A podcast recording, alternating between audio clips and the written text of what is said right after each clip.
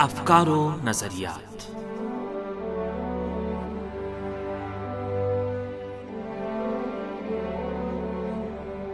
عزیز سامعین، پروگرام افکار و نظریات میں سعودی عرب میں ثقافتی اصلاحات کے بارے میں عرائض پیش کریں گے۔ تہا شمیم کا سلام قبول فرمائے امید ہے کہ آپ کو یہ پروگرام پسند آئے گا۔ پروگرام کے آخر تک ہمارے ساتھ رہیے گا۔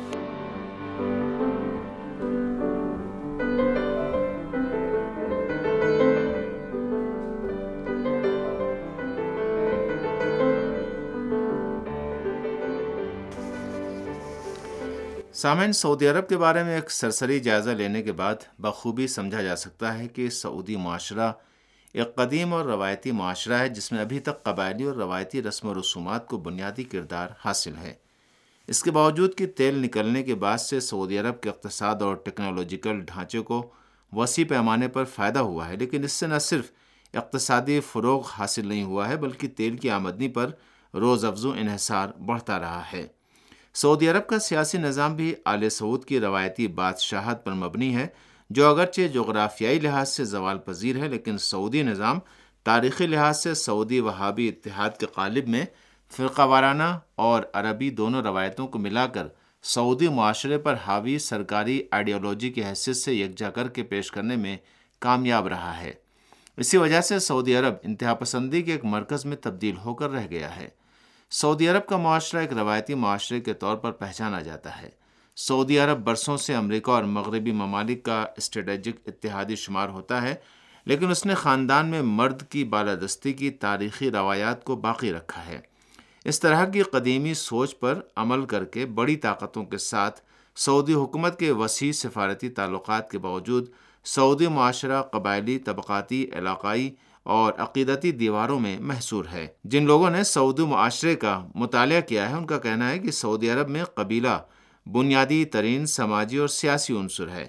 در حقیقت، سعودی معاشرہ شہری اور سماجی بنیادوں کے بجائے قبائلی عناصر پر استوار ہے۔ البتہ سعودی عرب کا قبائلی ڈھانچہ بتدریج بدل رہا ہے۔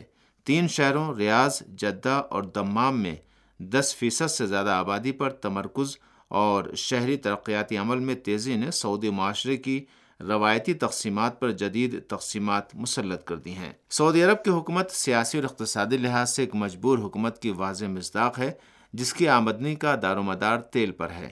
ایک طرف یہ صورتحال معاشرے پر وسیع نگرانی کے لیے حربے کے طور پر بیوروکریسی میں توسیع کا باعث بنی ہے اور دوسری طرف آل سعود کے تئیں عوام کی سیاسی وفاداری کی ترویج کے طور پر رفاہی نظام میں توسیع پر منتج اور بلاخر ملک کے قومی اقتصاد میں شاہی خاندان کے اہم ترین حکمراں کھلاڑی میں تبدیل ہونے کا سبب بنی ہے۔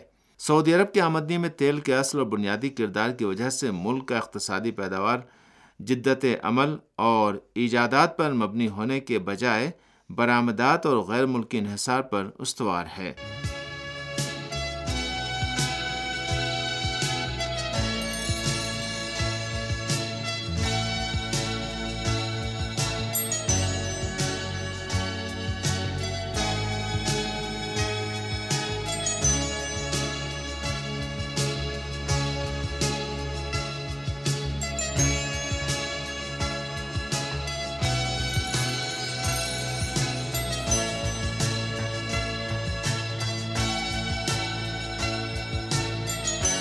اسٹیگ اسٹینسلی اپنی کتاب سعودی عرب میں سیاسی سماجیات کی طاقت نامی کتاب میں لکھتے ہیں کہ تیل کی آمدنی پر سعودی حکومت کا انحصار ایسے حالات میں ہے کہ جب ملک میں تیل کے ذخائر میں کمی اور اس بیش بہا مادے پر انحصار میں کمی کے لیے صنعتی ممالک کی کوشش جیسی وجوہات کی بنا پر تیل کو مستقبل میں ملک کی اقتصادی ترقی کا اہم ترین ذریعہ آمدنی قرار نہیں دیا جا سکتا۔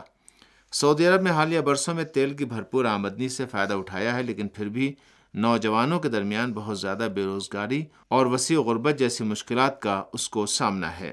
سعودی معاشرہ نوجوان معاشرہ ہے، جہاں بیس سال سے کم عمر کے افراد کی تعداد ساٹھ فیصد سے زیادہ ہے۔ سعودی عرب کے بیس سے چوبیس سال تک کے نوجوانوں کے درمیان بے روزگاری تقریباً چالیس فیصد ہے۔ بہرحال، اگر آمدنی کا یہ عظیم ذریعہ کسی بھی وجہ سے جاری نہیں رہ سکا تو موجودہ عمل کے ذریعے اس کا متبادل نہیں مل سکے گا۔ ٹیکنالوجی میں جدت عمل، کام کرنے کا جذبہ اور تخلیقی ذہن، اس سب کا امکان جو پر رونق اقتصاد کا لازمہ ہے۔ سعودی عرب میں غلامانہ حکومت کی ماہیت کی وجہ سے بہت کم ہے اور اس سمت میں جو اقدامات کیے گئے ہیں، ان میں مقامی توانائی سے استفادہ نہیں کیا گیا، بلکہ اکثر اقدامات کا انحصار اغیار پر رہا ہے۔ معاشرے کی ثقافت اور اس کے تشخص کا اصل سرچشمہ دین ہے اور یہ امر خاص طور سے سعودی عرب پر زیادہ صادق آتا ہے، کیونکہ ایک طرف تو سعودی معاشرہ ایسا معاشرہ ہے جس نے اسلام کو پہلے قبول کیا اور عالم اسلام کے مقدس ترین دینی مقامات یعنی مکہ اور مدینہ بھی سعودی عرب میں واقع ہیں۔ دوسری طرف بیسویں صدی کے اوائل میں سعودی سرزمین پر جو حکومت قائم ہوئی، وہ اسلام میں تحریف اور بدعت وہابیت کے ذریعے قائم ہوئی۔ سعودی حکومت ایک وہابی حکومت کے طور پر جانی جاتی ہے، جو فرقہ وارانہ شدید تعصب اور سخت گیری کو دینی امور میں رکھتی ہے۔ وہابی خود کو محمد بن عبد الوہاب کا پیرو سمجھتے ہیں۔ محمد بن عبد الوہاب وہ شخص تھا جو تکفیری خیالات کے تحت کسی بھی طرح کی جدت پسندی اور عقل و منطق سے کام لینے، فلسفے اشتہاد تفسیر قرآن، تصوف اور عرفان کو بدعت قرار دے کر ان کی مخالفت کرتا تھا، نیز اپنے ان خیالات کے مخالفین کی تکفیر کیا کرتا تھا۔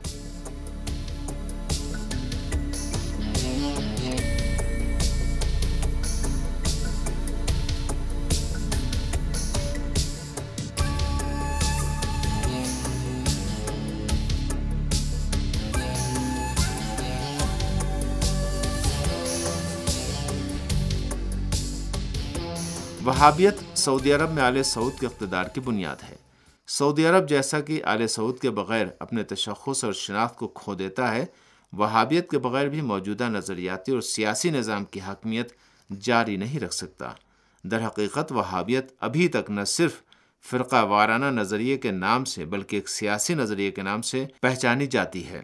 دوسرے الفاظ میں، سعودی حکمراں وہابیت کو صرف اقتدار اور اپنی حاکمیت میں شریک نہیں سمجھتے بلکہ اس کو اپنی حکومت کا جواز قرار دیتے ہیں۔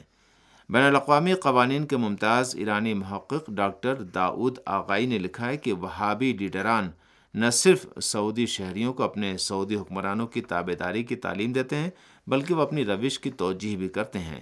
یہ وجہ ہے کہ بعض تجزیہ نگار وہابیت کو سعودیوں کی بقا کا ذریعہ سمجھتے ہیں۔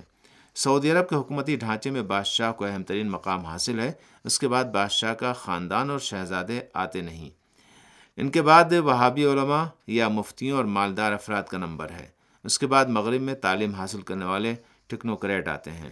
سعودی شہزادوں پر مشتمل ایک کونسل کے ذریعے بادشاہ منتخب کیا جاتا ہے۔ یہ کونسل سعودی عرب کے اعلیٰ ترین کونسل ہے، جس کو مجلس العائلۃ المالکت السعودیہ کہا جاتا ہے۔ یہی کونسل سعودی عرب کی داخلہ اور خراجہ پالیسی کے رہنما اصول وضع کرتی ہے۔ یہی کونسل ملک کی کابینہ کے کام اور اس کے اراکین کے انتخاب کے طور طریقے کی نگرانی کرتی ہے۔ قبالی روایات اور شاہی آداب و رسوم سعودی حکومت اور سیاست کی اصل بنیاد ہیں اور ملک کے قانون سے کہیں زیادہ طاقت ان کو حاصل ہے۔ اسی وجہ سے سن انیس سو بانوے عیسوی تک سعودی عرب کے پاس آئین یا حکومتی منشور نہیں تھا۔ سعودی عرب میں پہلا مشاورتی ادارہ سن انیس سو چھبیس عیسوی میں شاہ عبدالعزیز کے حکم پر قائم ہوا، جس کا نام مجلس شیوخ رکھا گیا۔ ادارے کا ہدف شاہی حکومت کی حمایت کی خاطر شیوخ، قبائلی سرداروں اور وہابی علماء کے لیے مالی معاونت کا فیصلہ کرنا تھا۔ البتہ یہ ادارہ نمائشی اور بے اختیار ادارہ ہے، کیونکہ سعودی عرب میں بادشاہ کا ہی حکم چلتا ہے۔ سعودی عرب میں قوانین کے علاوہ جو کہ بہت محدود ہیں شاہی روایات و رسومات بادشاہ کو مطلقاً طاقت عطا کرتی ہے، جن کی نگرانی کا امکان نہیں ہے۔ علاوہ ازیں خود بادشاہ بھی اپنی طاقت و قوت کے تعین میں بہت زیادہ اہم کردار کا حامل ہوتا ہے۔ سعودی عرب کا سیاسی نظام ہمیشہ مطلق بادشاہت رہا ہے، جس میں طاقت کے محور بادشاہ اور شہزادوں کے پاس ہوتے ہیں۔ حقیقت یہ ہے کہ سعودی عرب کے نظام میں صرف اور صرف ایک قانون اور ایک قاضی ہوتا ہے، جو وہی شاہ آل سعودی ہوتا ہے۔ اسی وجہ سے عالمی رائمہ میں اپنی ساکھ کو بہتر بنانے کے لیے آل سعود کے ذریعے بے تحاشا پیسہ خرچ کرنے کے باوجود بھی سعودی بادشاہت کے تئیں منفی سوچ میں بدستور کوئی کمی نہیں ہوئی ہے، بلکہ سعودی عامریت کے بارے میں اور سعودی عرب کو ایک تکفیری وہابیت کی تشہیر کے مرکز میں تبدیل کرنے کے لیے مغربی اداروں میں بے تحاشا لٹریچر شائع ہوتا ہے۔ یہ ایسی حالت میں کہ سعودی عرب میں ولیعت محمد بن سلمان کی طرف سے دو ہزار تیس دستاویز کے قالب میں کچھ ثقافتی اصلاحات پیش کی گئی ہیں۔